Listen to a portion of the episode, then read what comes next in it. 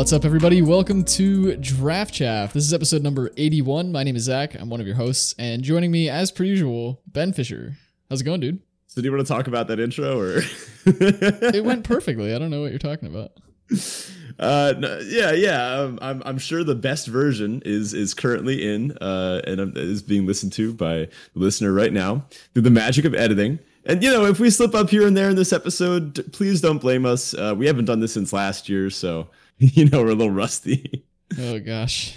Well, this week we are starting off the new year. It's at the time of recording January 5th, but we're in the first week of January here and you know, that kind of means that we've got some resolutions to work up. It's it's that time of year for it. Everybody's looking to build new habits, set new goals, and we've got some some resolutions that we'd like to throw your way and uh, see if you can't work on these along with us throughout the year. But of course, before all of that, our usual housekeeping. You're not already in it, we do have a Discord community which is growing steadily and has been a great pleasure for both Ben and I, as well as a lot of the folks who are in there. So if you haven't checked it out, we really encourage you to do so. You can find the link to that Discord server in our episode description as well as on our Twitter page. And if you want to support the show directly, you can do so on Patreon at patreon.com forward slash draft chaff pod. Huge thanks to all of our patrons that support us in our content creation each week. We are beyond grateful for all of you and the continued support that you've been giving us. Perks over there include things like our Draft Doctor series, Draft Chaff stickers, our show notes, unedited recordings of the show with some post show banter. And of course, we also send out our Draft Chaff Hero cards signed by us to you for the set that you signed up to the Patreon. So check all that stuff out again at patreon.com forward slash draft chaff pod. And because it's January, that means that our fundraiser for Direct Relief has ended. It's official. From December 1st to December 31st, we were counting our downloads and donating a quarter for every listen that we got.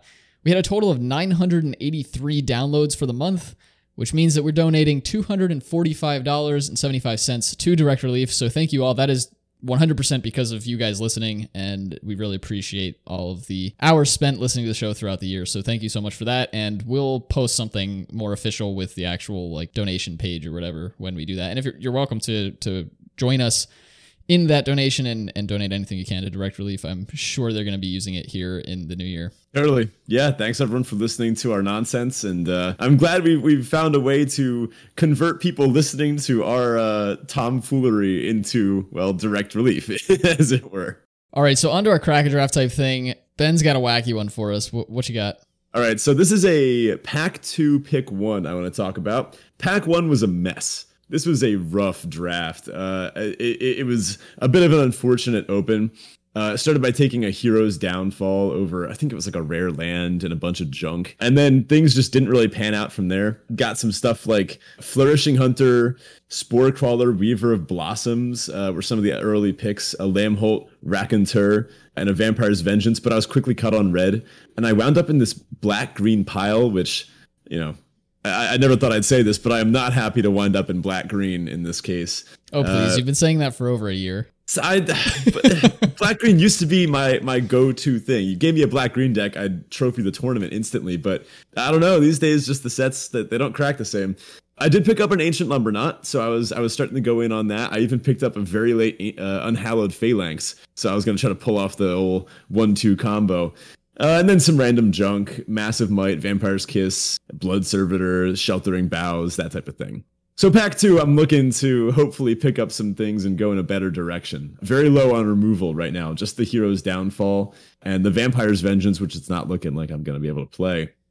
So let's run through this pack two real quick. I got an E-Wilds, uh, Undying Malice, Spore Crawler, Scattered Thoughts, Piercing Light, Persistent Specimen, Nebelgast Beguiler, Cradle of Safety, Blood Petal Celebrant, and Binding Geist as my commons. Anything jump out to you?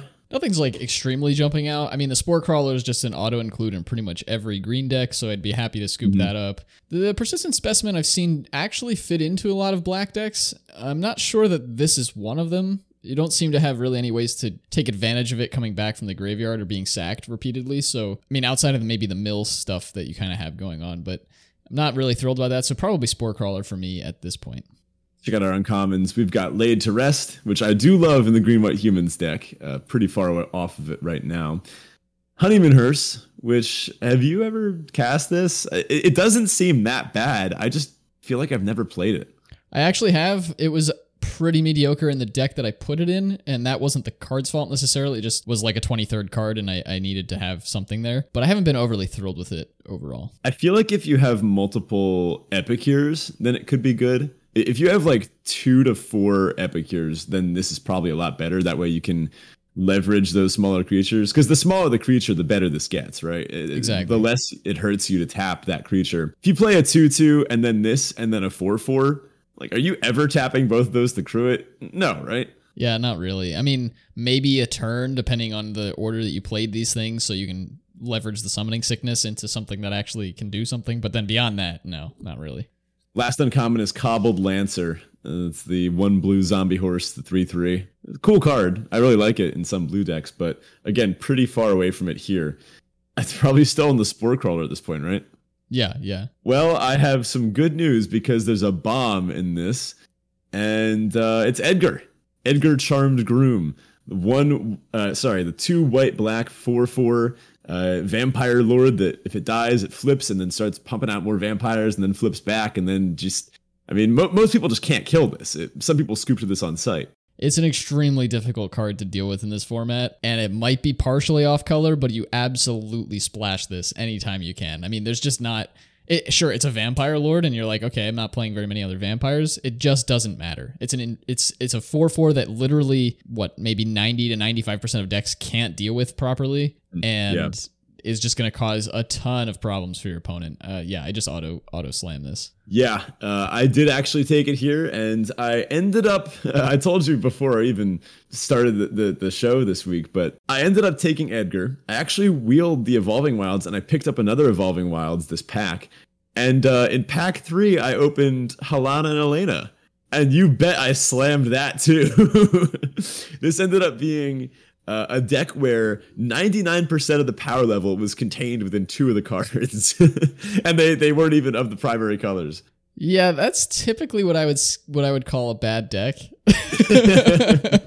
Uh, oh yeah know, oh, uh, how yeah. many games did you draw them? Well that was the thing. So the, the games where i won by definition, were in fantastic fashion. Because the only way this deck can win is through some over the top nonsense. Uh, one of my wins came from, I actually had a catapult captain that I picked up later on too. I was able to cast Halana and Alena uh, to put a bunch of counters on, I think it was some, like the 2 2 wolf and mid combat fling it in my opponent's face uh, for the win after using the Halana and Alena counters to grow it so it had enough toughness. It, it was it was an amazing uh, win. But then some of the times I just drew stuff like uh, Sheltering Boughs, which I had to play. Ugh. Sheltering Boughs, Unhallowed Phalanx, Lumberknot against these very tight red black decks, and it just it was it was an embarrassment. I went three and three, and like I said, the three wins were so good. The three losses pretty brutal. Coming out of the draft, what what did you expect record wise for this deck? I'm not going to answer that question. oh no, I'm just curious if you did better or worse than you expected. I thought this deck was awesome. I was I but then again, I've gotten to the point in the format where I am willing to try the stupid stuff. I I, I fully expected to get five to seven wins out of this pile uh, because it did work. I, I I will admit one of my games was a loss due to flood. Uh, I didn't actually lose due to screw at all. Um, I ended up playing the Weaver of Blossoms. I played a copy of the artifact tabs from Out of Any Color, and I had two Evolving Wilds. So that's what, like five ish sources of each of my splash colors pretty pretty respectable, especially because I was splashing two things and my splash things worked for everything. Yeah, my my worry with a deck like that is not actually in the splashing. You seem pretty well equipped to do the splashing. My worry was just that the power level was so heavy heavily contained in in so few cards that like if you never drew them, what is your deck doing? Oh, nothing. Absolutely. Right, so that was that was my worry, but I, I, was just curious. Nothing. Right, that was my worry. I was just curious if that uh ended up causing you to think like if you were thinking along the same lines when you drafted it or if you were just like these bombs are going to carry me and it's going to be fine. Yeah i, I was kind of hoping to get lucky and honestly i don't think i could have done better in this seat. This was the deck that i wound up in. I was clearly supposed to be in green black. I, I got past the stuff in green and black. It's just that the stuff in green and black isn't as good as the good stuff in, or even the mediocre stuff in some other colors. I would have taken a mediocre red black deck. I might have even taken a bad red black over over this. If you're telling me that it still has uh, Falkenrath Celebrants and a few Epicures of Blood and some Blood Petal Celebrants, I probably would have taken that over this, even without the the spikes in power level. All right, with that, on to our Teferi Tibalt. This is a Roses and Thorns style segment where Ben and I share a high and a low from the past week. So, Ben, Teferi Tibalt. Well, I'm going to start off with my Tibalt. School is rough right now. Uh, I went on a, a, tirade at you before the show, kind of catching you up to all the nonsense, but finding out that some of the people in charge just really don't have the the best interests of the students and staff in mind is never a pleasant experience, especially when that involves rapidly increasing COVID cases, people getting sent home, general disdain and scorn from the, the people in charge. Not a good time. Those that are teachers that are listening, I'm, I'm sure you know the nonsense. Everyone seems to have to deal with it at some point or another. But I, I will say here in America, we have a particular brand of of uh, garbage that goes on in our in our school systems. So uh, it's always a good time, right?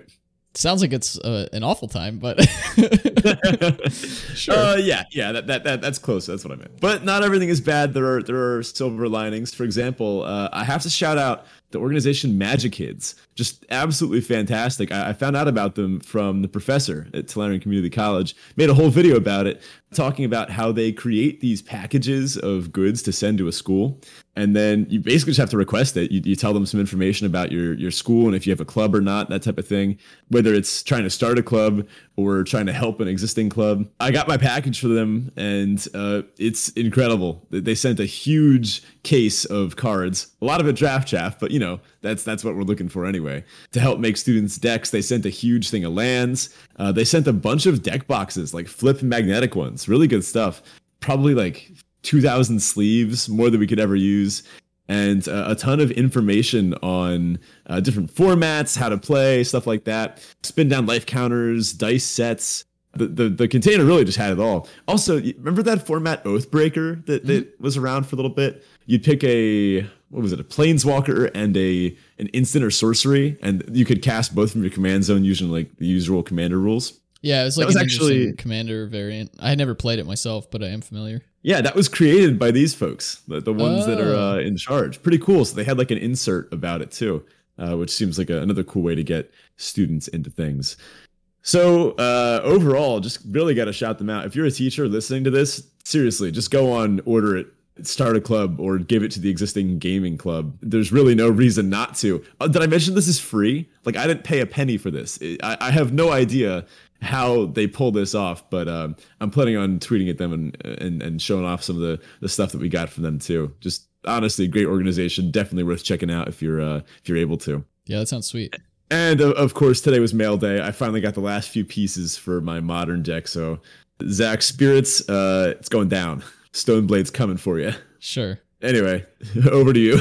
All right. Yeah, right. So my Teferi this week is that my vacation is underway. Finally getting to that. It's been kind of pushed off a little bit due to the way some of my contracts with work were shaking up, but finally able to take the time and uh, pr- enjoying it quite a bit. I went down to see my parents for a little bit. Just missed Ben. We were like kind of passing each other because we grew up in the same hometown. But yeah, I went to see them. Got to spend some time with the family. That was great. Very relaxing and now I'm back home, still maintaining some productivity. Happy to be doing that. I'm working on some content planning. Ben and I will probably do some sort of meeting in the next week in terms of content planning for the show. Yeah, so so feeling pretty good. Um, I've been using this app called Streaks.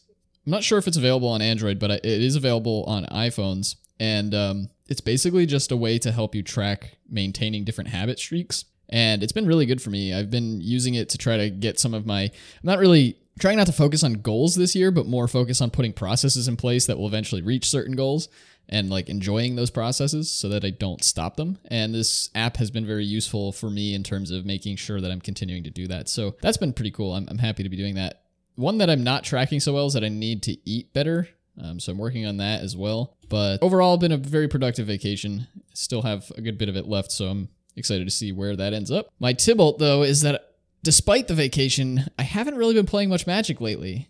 And I've noticed my, in myself that this is something I get to basically every set. There's a certain period where like I'll play a good bit of of the format and then I'll just stop playing it entirely. It's not even like one draft a week or whatever. It's like I just stop until the next one comes out. Mhm. I'm not even sure how many drafts I'm doing these days before that happens, but it's not very many overall, if I'm honest with you. Maybe that's some kind of indicator about the quality of the sets or your enjoyment of them. Could be. Let's see. It looks like I did a total of 18 events in Vow. Two of those were the open, and uh, one of them was a sealed. So basically, about 15 drafts uh, besides the opens. So yeah, that's fine. I guess a little over a dozen there. Probably should be a lot more, but given that I make content on the stuff, but it's Eh. okay.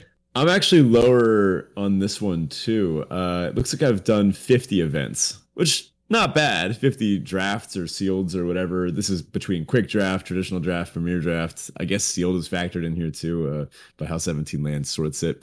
But honestly, I have I've pretty much stopped with Vow too. This this nonsense draft that I was talking about earlier was the first one that I've done in like two weeks or so. Honestly, the decathlon kept me busy. And if you want something to mix it up, I have good news for you. Vintage Cube. Give it a shot. It's really, really fun. Yeah, I still have not done the vintage cube, even though I've watched a lot of content on it. I, I probably should give that a shot. Mono white and mono red are two pretty easy ways to trophy. I personally tend towards the green ramp decks, and if you really want to go deep, you can draft Storm or these artifact piles with Tangle Wire and Winter Orb and all this just disgusting stuff that that should never see play, but people can do it anyway. Just if you if you really just want to brutalize your opponent and make them wish they hadn't clicked the play button, th- there's archetypes for you too. So That is my preferred method of magic. Yeah. yeah, I mean, give it a shot. Plus, uh, if you've never actually cast a Black Lotus in limited before and played like a turn one Gideon or something like that, uh, you're missing out. It, it's a pretty great time. Oh, what am I talking about? Uh, I, I should be tempting you with the turn one Jace the Mind Sculptor, which is the thing you can actually. What if I told you in Vintage Cube you can cast the turn one Jace the Mind Sculptor with counterspell backup? All right, now you've got me. like if that's not trying to sell you on the limited experience plus if you make a brand new uh, magic online account i think you pay five dollars to like authorize it for like online competitive play and then it just gives you an entry uh, from what i recall Interesting. I do already have an account. Maybe I got one anyway, but I can look into that. yeah i think every existing magic online account got a vintage cube entry token for the the holiday season so i don't know So- sounds like a, a an option Yeah, I'll definitely have to look into that. All right, on to our listener question of the week. And our question this week comes from Batwheels. Batwheels asks, How many drafts does it take for you to feel quote unquote comfortable with a format? I always feel like it like it takes me more drafts than everyone else, 10 plus, to get a basic understanding of all the cards and where they should be ranked. Hmm. Yeah, this is a good question. Yeah, uh, I don't think I could put a hard number on it. I think it definitely depends on the format. Some formats I find myself, I guess, cracking the code on easier than others. Plus, it depends on other factors like how much content I'm consuming for that certain format. The intensity of the format, something like M21 or AFR being, I guess, less complicated formats than something like, I don't know, geez, Kaldheim or, or Strixhaven or uh, honestly, even Vow. I would probably say it takes me somewhere between 20 to 25 to really feel like I know I'm making all correct picks. And I would almost put this in terms of time rather than in terms of number of drafts.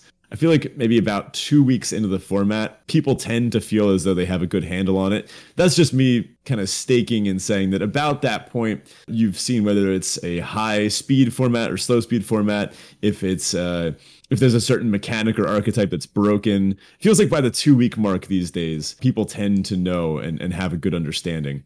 So I guess I would say I tend to feel comfortable around the two week mark, which personally for me tends to be around where I've hit 20 to 25 drafts. Yeah, it's actually an interesting question because these days you don't have to draft to get a feel for the format if you're tied hmm. into social media at all. I mean, Twitter's a really good place to fi- to basically get draft experience through other people. It's it's time consuming to make draft videos and all that kind of stuff, so those typically take longer to to get caught up on. But if you're just like watching Twitter feeds, people will post their decks all the time and like whether or not they trophied. Mm-hmm. So you can kind of get a lot more drafts in virtually speaking if you just follow people on Twitter and kind of pay attention to the discourse there.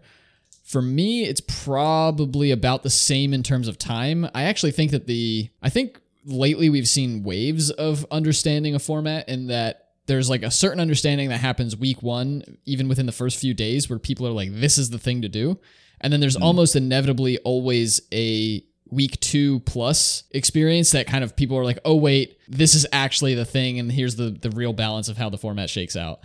We kind of saw that with MDFCs. I think that's that's the most apparent format we've had that I can remember with this sort of mindset where like MDFCs were like this is the this is the thing. You have to be taking these constantly. And then people were like well actually maybe we overvalued them slightly even though most people were still undervaluing them. There was a little bit of a shift there. And we've we've been seeing that I think. And then like um what was it? Uh Midnight Hunt the blue black menace was found in the first like 3 or 4 days of the format. And it just stayed that way. But for me, it's probably like half a dozen drafts to feel comfortable in terms of drafts I've actually done, but it's probably close to the same number Ben said in terms of reviewing other people's drafts mixed with my own. That reminds me uh, about just how we settled on ZNR. People notice new archetypes multiple weeks into the format, sometimes even like a month and a month and a half in, people talking about, oh, you could play blue green wizards.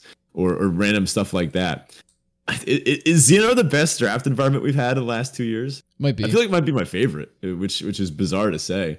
I guess I never really thought of it that way. But I think I like the draft formats that are more challenging, ones that don't get solved quite as quickly, or where there are these hidden archetypes. Where honestly, I, I like when I feel uncomfortable with the draft format. Uh, when you go and dive into something new, uh, I find that kind of fun. Again, a plug for Vintage Cube if you ever want to feel uncomfortable with a format, man, I feel uncomfortable with Vintage Cube. I, I, don't know what the right picks are, but that's a fun challenge. Yeah, I found myself being excited about a challenge when I feel I know I can get through it. A lot of times in the past, before we started this show, actually, new draft formats put me off because I didn't know the cards, I didn't have the time, or I didn't think I had the time to learn the cards up front. And then, like, when I'm seeing a new pack, I'm just like, I don't know what any of things, these things do. I don't know what I should be trying to build them to. Whereas doing the show has forced me to look at the cards ahead of time and, and find the time to do that. And then when I sit down for the first draft, I'm excited because I know I know what the pieces are. I may not know what the puzzle looks like yet, but I know what the pieces mm-hmm. are, and then I can kind of use them to put the puzzle together. Um, which is why Vintage Cube scares me a little bit because I don't know the pieces. pretty pretty killer analogy there though. That, that's pretty good. I, I, I can tell you the uh, the puzzle that it makes, and it's a a beautiful, disgusting, value and fun filled image. So uh, I, I recommend it. All right. Well, speaking of putting these puzzles together, one thing that we talk about as limited players and a lot of other content creators talk about are level ups, right? Everybody wants to know how do we get better at this. And one of those things we're trying to approach this year, being that it's it's the new year, are resolutions, things that we can put in place as sort of targets to hit in terms of our limited playing and or skill and or insert value proposition here. I tend to prefer my spells to resolve in Magic. Uh, I know you you might say the opposite, right? Oh, I prefer my spells to resolve as well. I just don't want yours to.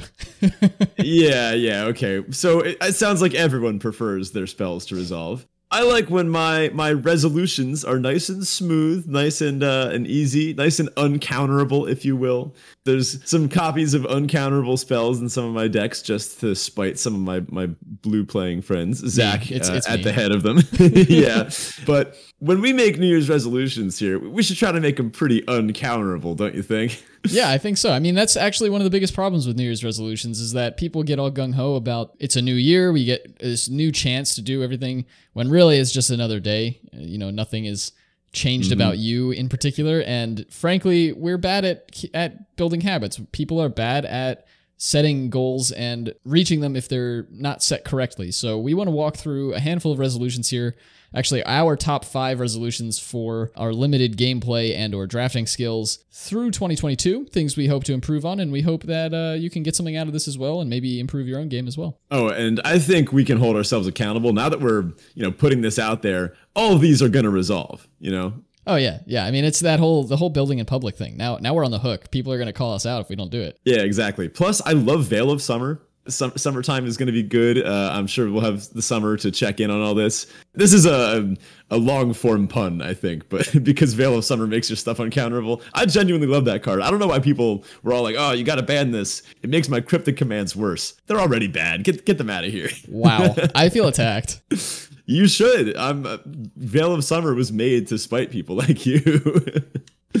All right, let's get on with these resolutions. Number one here is to review and reflect on our gameplay. One of the things, I mean, we've talked about this before on the show, but one of the things that we find ourselves doing really frequently is playing games, going through drafts, and then either trophying or not, and then moving on to the next draft moving on to the next game. And well, I guess when you're doing well, that's fine in a, in a way. Like it feels fine to be doing that. If you're doing poorly, that can cause some tilt and it can be easy to snowball into tilt. So taking some time to pause and reflect on your games is a good thing when you're in a losing streak, of course. But we have this amazing data source at our hands in 17 lands and we should be making use of it. I mean, Ben, you you walked through. I mean, you wrote Ben wrote an article on this for Cardsphere and walk us through what, what what did you find when when you started to think about this resolution in terms of your gameplay? Yeah, so I I decided to do a little bit of digging into my my personal history, and I realized sometimes I will just play a game and just move on to the next one. And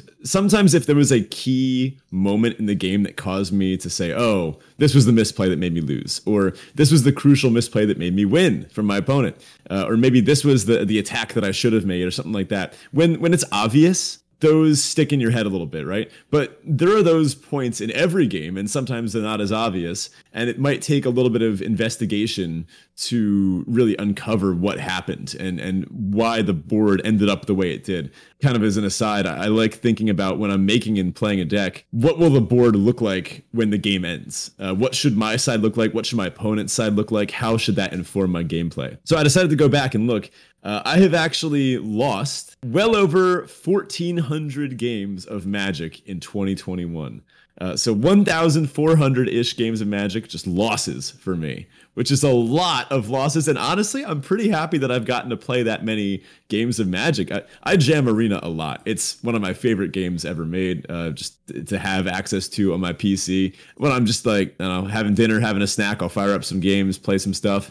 That's a lot of losses, though. I, I will also mention I won well over 2,000 games, but you know who's counting? Crunch the number on your own if you want to. Uh, I'm, I'm, not, I'm not ashamed.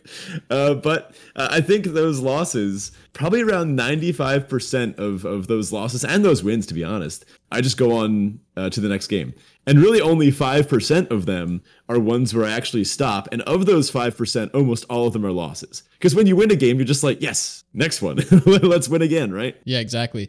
That's a that's a great point. Um, you were talking about some of the things that kind of trigger you to think about checking it at your record or your score or like the the various games that you've played. One thing I've tried to keep myself in the habit of doing is if I get out of a game, whether it's a win or a loss, typically this happens with losses, but it does occasionally happen with wins. I try to catch myself thinking one of two things.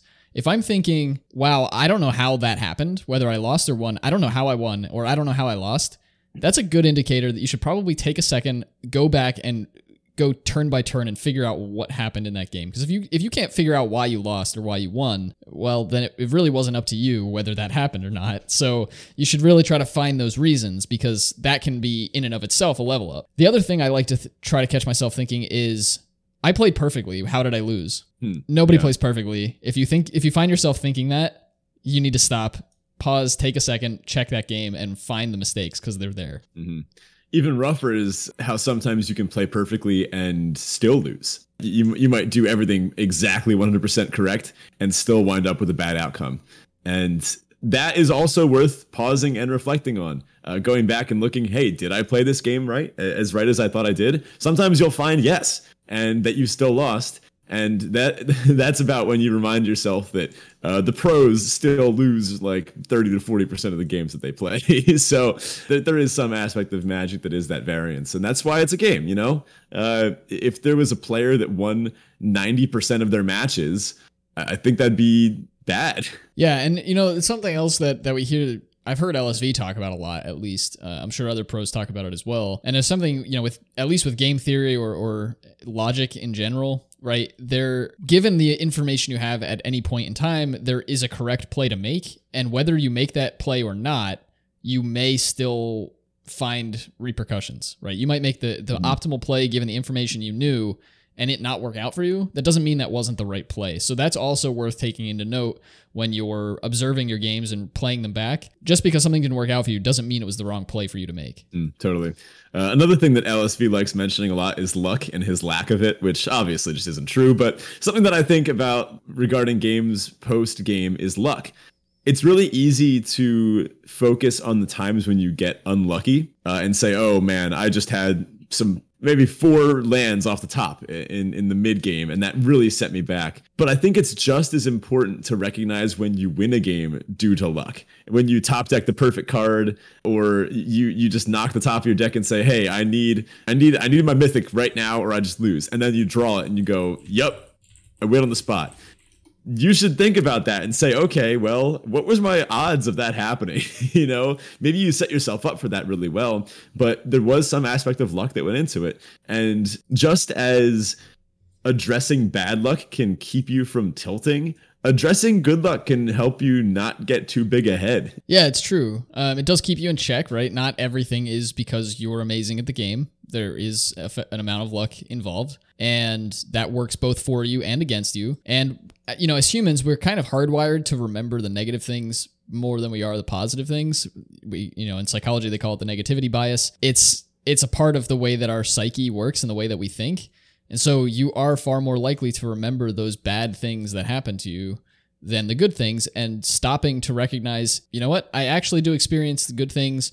I'm not unlucky all the time is just good for your mental health in the first place. Uh, this kind of metacognition, I think, is just healthy in general. Just thinking about how you think about things. Uh, this is something teachers have to do a lot, and was a big part of my training. So uh, this is something that that I have students do all the time. I'll ask them, "Hey, um, why did I teach you this in the way that I taught you this? I, I had some students do this today, and they're like, "Oh, uh, we looked at multiple representations of this thing so we could see it in different ways." And they were like, "Oh, uh, there is some reason to what this guy's doing. He's not just some man bun goon standing at the front pointing at equations and that kind of thing."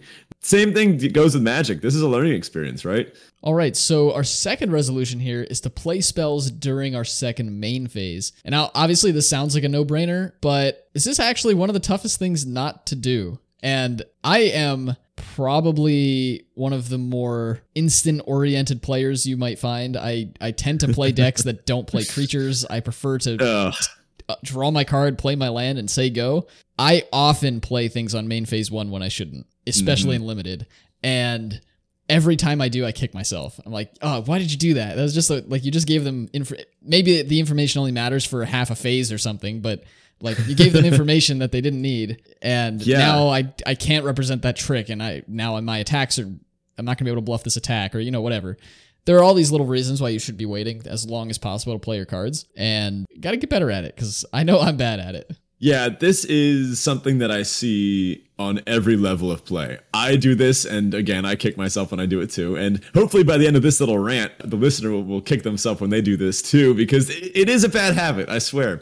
Even though it might seem so insignificant in the in the grand scheme of things, let me let me walk you through an example let's say you're starting a game of limited just imagine doesn't matter what set set agnostic anything you want your opponent's got a two drop you played your two drop last turn uh, they're both just grizzly bears two mana two twos right you untap it's your turn three your opponent's tapped out they just played their two two you look at your 2-2 and you're like, all right, my play for this turn is clearly going to be attacking with this 2-2 and then casting this 3 mana 3-3 that I have in my hand. So naturally, uh, you look at your hand and say, oh, I don't have any combat tricks. This is just so easy play the 3 3, attack him with the 2 2. The opponent then gets to decide all right, well, my b- opponent is tapped out. Uh, they played their 3 3 for the turn.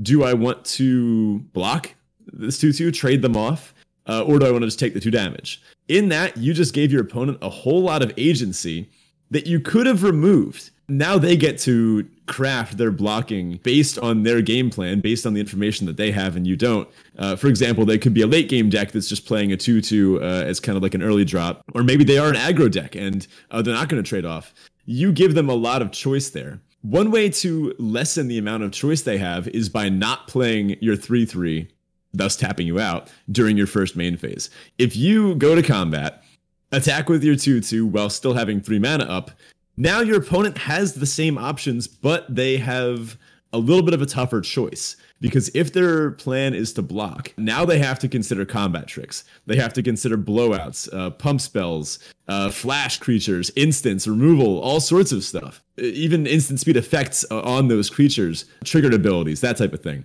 And that you got for free. You didn't have to pay anything for that. In fact, you got that just because you were smart and didn't play your spell or whatever it is. Now, you don't need a combat trick for this. Maybe you have the trick or the instant or the flash or whatever, or maybe you don't. They don't know that. In fact, it's better to represent that combat trick. And maybe, I don't know, every limited format has like a, a white one in the white plus two plus two, right? And flying or lifelink or indestructible or something. If you represent that as a possible blowout, then your opponent has to respect it for the next several turns. Maybe when they play their 3 3 next turn and you attack again with your 2 2, then they go, wait a minute, last turn they represented having this potential combat trick. I don't know if I want to block with my higher value 3 3. I'm just going to take the 2 damage. And then you, as the potentially aggressive player, get paid off for getting in for that damage. So, overall, uh, best to play your spells in the second main phase, if possible. Your sorcery speed stuff, your creatures, that type of thing. Just because it gives you more mental power over your opponent. It doesn't reveal any information that you don't have to reveal to them yet. Now, there obviously are some exceptions to this. Alluring Suitor comes to mind as one of them. A lot of times it was more correct to play that main one, so you could swing in with two other creatures, flip it, get all the benefits of, of having that see two other creatures attack. There are exceptions. But typically, you're giving your opponent way too much information by playing your spells early when you could save that information and kind of craft your game plan around playing them later. And really, what you're trying to do here is manipulate the information your opponent doesn't know or manipulate mm-hmm. them based on the information they don't know. So, as Ben mentioned, you might not have those tricks in hand, or you might not have a flash creature that can interrupt combat some way, but your opponent doesn't know that. And you want to take advantage of the fact that they don't, because you know, it's it's it's that phrase that we come across all the time is like show it to me. When you when you're in a mm-hmm. position where your your back is you know to a wall and you're it's either make this move or lose and I've got to make this move or I lose anyway. Show me show me the trick, show me the removal spell, whatever. You kind of want to get your opponents there because then they're desperate and they have to do what they have to do. Yeah, a good general rule is to wait as long as possible to make a certain play. Uh, now, that's the basic level one thing. For example, you might want to wait and use like a combat trick or or a, a removal spell on your opponent's turn if it's instant speed and, and you have the ability to. But then again, there's also ideas like what if they draw the counter spell or what if they have the protection spell? So th- there's levels to this one as well. But in general, in a case like this where you do have total control and you are making a play this turn anyway, just wait as long as possible to give your opponent that information that your play this turn is the three mana 3 3. Because who knows? I think that the better your opponent is, the more they are going to respect these potential combat tricks or blowouts or stuff like that. Yeah, it's actually interesting. A lot of times, these sorts of higher level concepts are wasted on worse players because worse players don't mm. read into them the way that you want them to, they might just ignore it anyway, which is kind of an yeah. interesting aspect of, of Magic. Some of these, like, the more you level up, some of those level ups only really matter if you're playing leveled up players. yeah, that's true. But that's why high level Magic is so much fun to watch and play, right? When you have that kind of mental conversation with your opponent. If anyone out there watches Ristic Studies, fantastic YouTube channel, just put out one uh, about gifts ungiven and Frank Karsten's fantastic use of it during the quarterfinals of a pro tour ages ago. Frank Karsten said that Gifts Ungiven is an entire Magic the Gathering game condensed into a single card, uh, which I think is pretty fantastic. Something similar happens here when you have those micro mind games that happen in a single instance where you have to figure out do they have it? Do they not? Do I respect that? How many levels are they on? This is why people like us like the nonsense of this. We, we love this aspect of the game. Next up, resolution number three using more mana than my opponent. The results are in. Uh, I mean, we, we've known this forever, right? But the raw data, thanks to some 17 lands, uh, fantastic data wizardry. Shout out to everyone, uh, Sierkovitz, who y'all are still doing great work. We now know for sure that there's a correlation between using more mana per turn than your opponent and, you know, doing better in the game. That's that's a pretty powerful statement. So I think we should resolve to find ways to use our mana more efficiently, better, whether that's sequencing or um, you know making the best use of the in-set mechanics for example, blood, right? Uh, that's been a great way to use your mana efficiently uh, in, in in Crimson Vow. It's actually a good use of both this resolution and the previous one, where it's often better to crack your blood tokens on your opponent's end step so that you can leverage the card you drew on your turn and you are still representing certain things during your opponent's turn, things like that.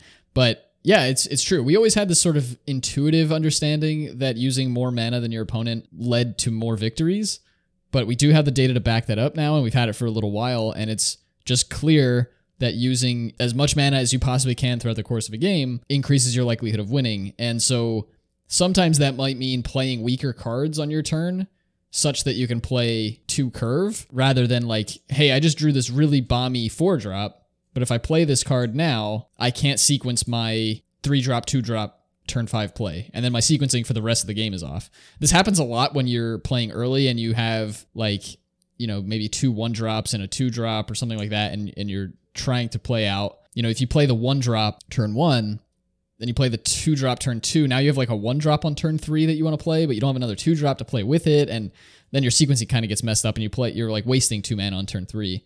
So you know sometimes you have to try to play those out. Maybe you wanted to wait, play the two two drops on two, play the two drop and a one drop on three, something like that, and and go from there. So this is just something to kind of keep in mind throughout your games and maybe try it. I, I know uh, Marshall uh, at limited resources has challenged people in the past to simply just play such that you tap all your mana every turn and mm-hmm. like kind of ignore any other sort of strategic choices between your cards. Just play basically like a game of solitaire with yourself where like tap as many lands as you can per turn and see how that does for you. It's an interesting challenge and one that I might actually try to take early this year as well just to kind of refresh my my memory as to how powerful it is to use all of your mana and uh, pay attention to that with your opponents. I mean, if your opponents are not tapping out, maybe they're on a back foot. Yeah, there's nothing I like seeing more than an opponent passing through turn three and then passing through my turn and just not using their turn three mana or their turn four mana. Oh, it's so juicy. Just as a as a reminder, we're talking about almost like mana density. Is, is that a good way of describing it? Like density per turn. So I love going two drop, three drop, four drop, five drop. It's nothing feels better than that, right? Of course, if you have to do like two drop, three drop, four drop, and then like a two and a three drop for turn five and that kind of thing, yeah, that's pretty good too. But if your opponent plays a two drop every single turn of the game and that's it, then there's like unused little pockets of their mana density in there that they're just not making very good use of. And uh, according to the, the, the, raw data, if you use more of your mana in that efficient way, you're at an advantage to, to win the game.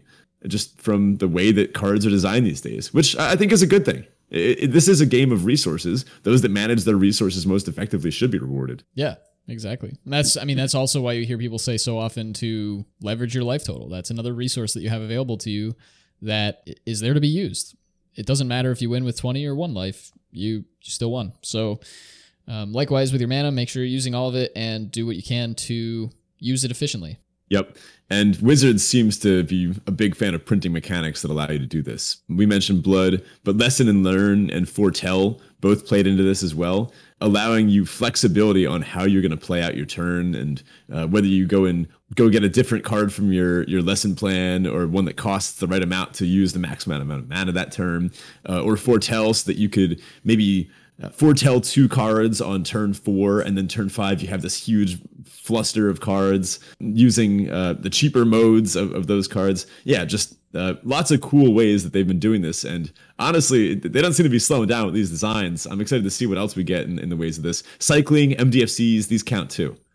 Yeah, one last thing on this one that I wanted to mention too. We've talked about this in terms of like playing cards out, but pay attention to the activated abilities your creatures have because those are also ways to use mana. And we're not talking necessarily about card advantage here. We're talking about mana usage. So if you have a two drop and you have a creature with four with a four mana activated ability, you know, keep that in mind as well. Totally. Ooh, our next up is is a good one. This is one of my favorites. Draft and play with the same plan. Nonsense. I draft with one plan and then I play with a completely different plan.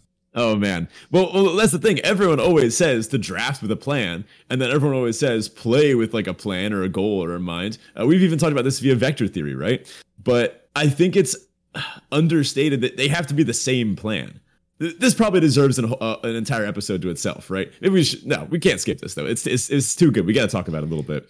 We can do do a little bit of a uh, a teaser, and then we can bring it back with a back to basics episode or something later on. Yeah. Okay. Okay. Let me just give you an example of, of a, a case that happened to me recently. I was playing a black red mirror in, in Crimson Vow. My opponent was in the play, and they got off to a more aggressive start than I did, and I went on the back foot. I started blocking, which obviously was my mistake uh, because my opponent is dropping these things like uh, Blood Crazed Socialite, Falkenrath Celebrants, these big beefy menace creatures, and filtering their hand with blood. Like they have a very good attacking game plan, but so do I. Like I drafted a very good uh, black red aggressive deck. And I asked my deck to do something that it couldn't. I asked it to block well, which the cards just aren't made to do. The vector doesn't point in that direction. It's not like a blue green butts deck or something. So I asked my deck to do this thing that it didn't want to do, and it fought against me because uh, it wasn't built to do that. You know, my my cards were not good blockers, so I lost because I pivoted and I didn't do what my deck was made to do. I did not play with the plan that my deck was drafted around. I think I almost want to stop there because I do think this this warrants an entire episode. I don't know. Let us let us know in the Discord. Like, comment, and subscribe if you think you'd like to hear an entire episode uh, about drafting and playing with the same plan. I'd love to investigate this through vectors. Yeah, for sure. I 100% agree. You know, the last thing I'll I'll just add here to kind of segue us into the next one, and, and we'll leave this kind of on the back burner for a future episode keep this in mind when you're when you are drafting that you should be playing with the same plan and if there are clear holes in your game plan when you're drafting you got to keep those in mind when you're playing the game too and and that comes into can my deck pivot that's something that's very mm. important it's a why we see most decks and we've seen this actually kind of start to shift a little bit but in the past we'd seen most decks in limited are basically just a variation of mid range. There never were mm. really aggressive decks, there never were really controlling decks. They were just slightly more aggressive mid range decks and slightly more controlling mid range decks. And one of mid range's top, I guess, strengths is that it can kind of pivot relatively well from its original game plan if if it's built right. So something to keep in mind. I mean, when you're build when you're drafting your deck and you're stuck between two different cards in a particular pick, well, does this do do either of the cards play into my game plan? Which plays better, and do either of them allow me to pivot? Like, can I can I pivot with this card into something else when I find myself up against a deck that's more aggressive than my aggressive deck? Can I pivot into a mid rangey sort of thing in order to stop them and then eventually beat them over the top? Something to consider. Last but not least, probably my favorite resolution, the one I'm looking forward to most. Play more cube. I think out of every Magic format, Cube has the biggest differential in between how often I play it and how much fun it is. You know, like I, I don't get to play Cube very often. The the Magic Online cubes aren't up very often. The magic Arena cubes aren't up very often. But I love every single cube draft I do. Like, they're just so much fun. It's a unique play experience every time by definition. These these are hand curated, limited environments. Like th- this should be like crack to people like us. it, it kind of is. Absolutely. Yeah. I've actually been thinking lately of trying to, you know, with all the extra time that I have, trying to build potentially like um, a Commander Legends cube. Not not in that Ooh. it only uses Commander Legends cards, but is designed to be drafted and played co- as Commander rather than yeah um, typical limited. I worry that those that a cube like that might get too limiting. Like if you draft a particular legend, you're just like, all right, I know I need to pick up all these extra cards because they're just the best cards to go with this legend. Probably are ways to build the cube such that that doesn't happen. But before I do that, definitely want to spice up the the draft chaff cube and mm-hmm. uh, get that going because we've got uh, we've got a bit of work to do on that one. Yeah, for sure. I'm, I'm looking forward to revamping and, and adding and editing some things there. We do have an, a few new butts cards that we have to toss in there too, uh, and sure honestly, do. some new spiders as well. But there's something that that that I feel like I have to share. I was turned off from Vintage Cube for a really long time, Vintage Legacy, even sometimes the Modern Cube, because of the very high barrier to entry. And uh, I'm not talking about the brutal Magic Online economy, which is actually much much nicer than the the arena economy. It's it's not bad at all. And in fact, the if you trophy, I think you I don't know, you get back enough for two drafts or two more or something like that. If you go two one in the vintage cube, you can re-enter. That that's all that I need. you know? But the biggest problem is that it is a very high informational barrier to entry, which is that, like you mentioned earlier, if you don't know the pieces, it's hard to put the puzzle together, right? So just because I don't know a lot of the strong cards or the strong interactions, when you have a new standard set come out, people you, you can tell what the what the strong cards are. People took one look at Avabruck Caretaker and said, "Yep, that's a pack one, pick one." But when you open a vintage cube, there could be 15 mythics in the pack. like, or uh, and, and the best part is that there could be 10 mythics and five commons, and one of the picks, uh, the correct pick might be a common you know yeah and then you have th- you have packs where it's like well i opened two moxen in this pack and there's also a jace and there's also like yeah. a sword of fire and ice and like all these other cards that you hear from like magic's history you're like these are all amazing i should be taking all of these what am i how am i supposed to make a decision here mm-hmm. the coolest thing is that because the power level is so high and I have to say, relatively flat across the board. They did a good job balancing these. They're always cycling cards in and out from the new sets. Halana and Alena is seeing some some good play uh, and actually getting some praise in the Vintage Cube. Uh, they've they've really held their uh, their own despite being surrounded by these high powered cards. Because the power level is is relatively flat across. I mean, every color, every archetype is is pretty well supported and can win the game. You kind of get to do what you want which is cool. If you feel like going and saying, "Hey, I'm gonna like, oh, I opened a good red card. I'm feeling like playing mono red today." You can just take mono red cards and uh, f- find your lane. Of course, you know, don't just draft forcing things willy nilly. But if you say, "Oh, I want to do a, like a lands pile," I had a, a green white lands control deck with like strip mine and crucible of worlds. Uh, just oh, and fast bond, which uh, of course that's a brutal combo where you just you know strip mine down all of your opponent's lands and they can't win. I was playing Armageddon in that deck and Planeswalkers and Ramp. Oh, so good. But I made that because I just spotted the little interactions of wait a minute, I have a Courser of Kruphix and I have a fast bond. I can take the strip mine oh, and then I can play it from my graveyard using this card. Oh, and then I can gain life off the lands from this. Oh, and then I can, and so on and so on. It allows for a lot of cool micro building synergies. And honestly, I think it's an experience that that every limited uh, enjoyer should try. Uh, whether you need to practice or, do some research beforehand, I recommend watching a lot of uh, like LSV and Marshall and, and Reed and all the, all the greats. Watch them draft Vintage Cube. Look at what they do. Maybe don't watch one of LSV's Storm ones. Sometimes he goes off the deep end, but just watch someone draft Mono Green or, or Mono White or Mono Red or one of these like teamer piles, and uh, you'll learn a lot and you'll get a good example just from watching an expert. Yeah, LSV's storm drafts in Vintage Cube are extremely deceiving. He makes those decks look like a dream to pilot, and they are not. they are not easy. I think the all-time favorite vintage cube deck I've ever seen was LSV's Mono Black Storm Reanimator. Descriptions genuinely can't do it justice. It was reanimating Griselbrand to draw seven to storm off with Yawgwill. Like, oh my god, just and then like tendrils of agony to, to win the game. Just unimaginably stupid stuff. I recommend looking up that one too. But maybe uh maybe don't model your your personal drafting off that one unless you're also like a vintage expert. But like i said in the beginning of the show uh, just getting to play with some of these high powered cards when you open a mox or a Sol Ring or a mana mana vault or something like this or something like channel it's just so much fun. I highly recommend the experience, especially right now where Arena is getting a little stale. I'm not in for too many more drafts of Vow, but I will say the Arena Cube for the Decathlon finals. Oh man, that's going to be a good one. I expect if, to see some lists for me for that. I wonder if they're going to publish the the cube list before the finals. I would imagine it's a different Arena Cube than the last one we saw. They typically will make changes every time they release it to to the platform. Same with Vintage Cube, like they they are cycling cards in and out depending on what sets are popular and what cards are seeing play. So I imagine it's going to be a different Arena Cube than anybody's played thus far. So hopefully they release the list. I, I don't. Do you do you prep for cubes that way? Because that's how I approach drafting these days. Is I I'm doing set reviews and stuff and looking through all the cards in the set. Do you approach cubes that way, or you just you just jam some drafts and you'll learn it as you play it? I found that for Arena Cube, I have a high enough knowledge of the cards in it that I'm able to just kind of jam it. There's certain tenets that I that I look for. Maybe we could have a whole episode on this sometime too if people are interested. But things like card advantage or high impact creatures.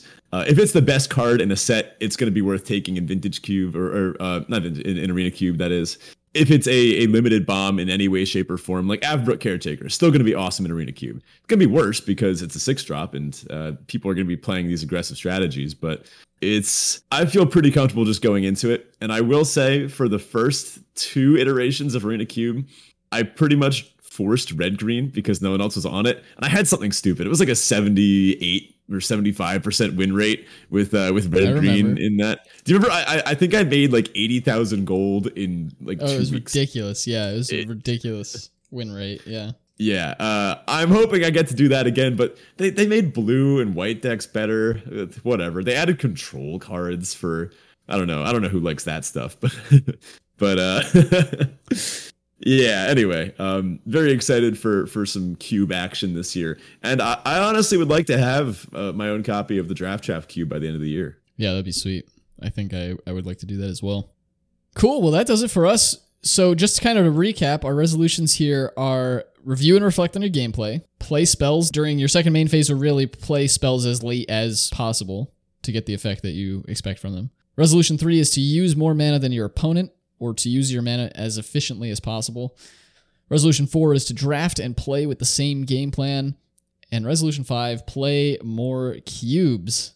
That does it for us this week. Thanks so much for listening. Of course, check out the Discord if you're not in it already. We're going to be kind of highlighting some of these resolutions throughout the year, keep ourselves accountable as well as the other folks in the Discord. So check that out. The link to that's in the episode description as well as on our Twitter page.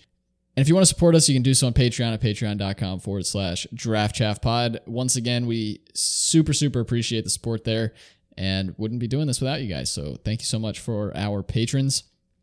If you want to find us outside of the Discord or contact us on social media, you can find us both on Twitter. Ben is at BetaFish1. I am at, at Zachy Hackett, and the show is at Draft Chaff Pod. Thanks again, and Happy New Year, folks. See you later. So, I've been getting back into the Magic Online sphere, which honestly, just Magic Online, ugh. I, I wish we could just make it look like Arena. It'd be so much better. But yeah, it, it, it exists for a reason, and there's good stuff you can do on there. For those that might, you know, just want to kind of get their feet wet with Magic Online, when you have a new account, you get a bunch of new player tokens or points or something. I don't know what they're called. You can use them to enter one specific tournament.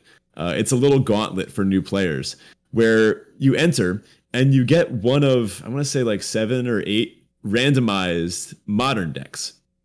You don't get to keep the cards or anything. It's it's kind of a limited event actually, uh, but they just give you a 60 card, 15 card sideboard modern deck, and you play three matches with it against other people that have entered this this tournament. Uh, decks include Mill, uh, Mono White Flicker, uh, Mono Red Burn, Blue White Control. Uh, there's probably a green deck in there somewhere. I don't know. Uh, and Tron. Uh, but the deck that I actually had a lot of fun playing, Blue Red Storm, which you wouldn't expect to be uh, maybe my, my go-to. I had some fun with uh, with Tron playing the the Tron. It's an Eldrazi Tron build, playing uh, just Reality Smashers and Endbringers. It, it's a pretty fun deck, uh, especially wow. when you get to just absolutely dunk on uh, your opponent with with, with uh, Endbringer. Uh, just, man, so, some of those cards are a lot of fun. Uh, wow, but Ben just admitted on like in public on the podcast that he enjoyed playing not only Tron but Eldrazi. Okay, I, I'm guilty. I have to admit, I've never, I had never experienced uh, playing. I never experienced natural Tron, where where you just have the three different Tron lands in your hand in the beginning of the game, and then you look at your hand and you say, "Oh, I just have seven mana on turn three. Like, oh my god, I get it now. This is why people love the deck. You have seven mana on turn three. That's an Endbringer with like a, a counter backup, or like Endbringer with uh, not not Endbringer. You can hard cast an Endbringer like that, but that's like a Reality Smasher with a removal spell up. Like that's stupid. Um, or just or, or yeah, or just a massive planeswalker or something. Ugin the Ineffable's in that deck. Uh, a nice little inclusion. Uh, it was playing a one of Sky Sovereign uh, flagship, which I thought was pretty fun. The, the decks are not optimized. Uh, they're they're they're just kind of built to fight against each other. The blue black mill deck I think is the worst of them. Uh, but I, I, had a lot of fun, like I said, with Blue Red Storm, which is a very functional Blue Red Storm deck. Uh, four Barals, four Goblin Electromancers, and then uh, I, I felt a little bit of pride because I remember doing this on my first Moto account. I, I made a new one recently because I, I, just the old one I'd lost all the login information, everything. I remember doing this maybe like two or three years ago, and I just lost every match with Blue Red Storm. I had no idea how to play it. I had no idea what I was doing. This time around, uh, I think I finished two one with it. Um, I, I, was I was pretty happy with how it went, and uh, I don't know when, when, you Grapeshot your opponent for a million, it feels pretty good. Uh, I don't know if I don't know if I'm if I'm gonna be building Storm personally, but maybe uh maybe a new commander deck is in the works. Who knows? We'll see. Interesting. I actually used to play almost exclusively Izzet decks in Commander, and I took them all apart for one reason or another. But I have been wanting to build a counter burn deck Maybe hmm. Commander is the place to do that, but I feel like that would be absolutely awful in Commander because that's the type of deck that does really well against one opponent, but pretty terribly against more than one. So yeah. I don't know. Maybe I have to build modern Counterburn. Counterburn versus Storm sounds like a really fun and interactive matchup. yep.